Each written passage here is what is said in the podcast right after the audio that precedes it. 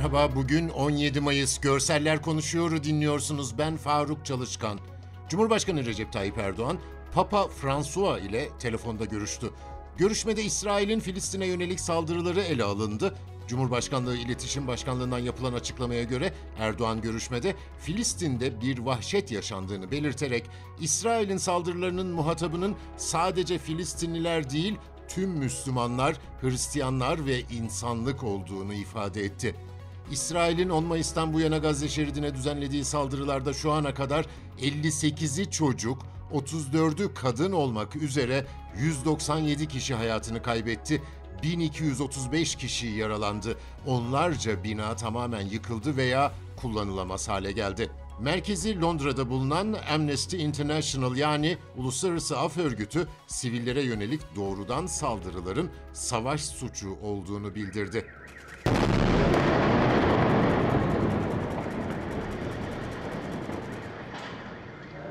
İsrail'in hava saldırıları tüm şiddetiyle devam ediyor.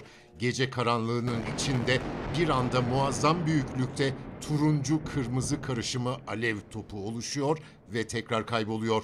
İsrail savaş uçakları bu kez Gazze şeridinin kuzeyindeki bir sünger fabrikasını bombaladı.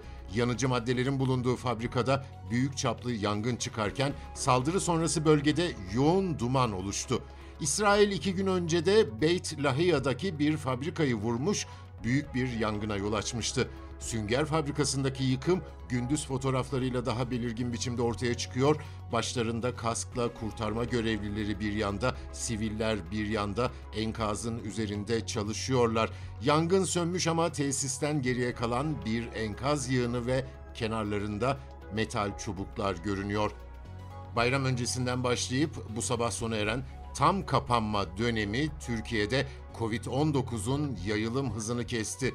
yirmi dokuz Nisan'da otuz yedi bin altı yüz yetmiş dört olan vaka sayısı sürecin son gününde yüzde yetmiş iki azalarak on altı Mayıs itibariyle on bin beş yüz on iki oldu. Günlük hasta sayısı da iki bin yedi yüz on beşten dokuz yüz yirmiye düştü. Tam kapanmanın bu sabah sona ermesinden sonra İstanbul gibi büyük şehirlerde yoğun araç trafiği dikkat çekiyor.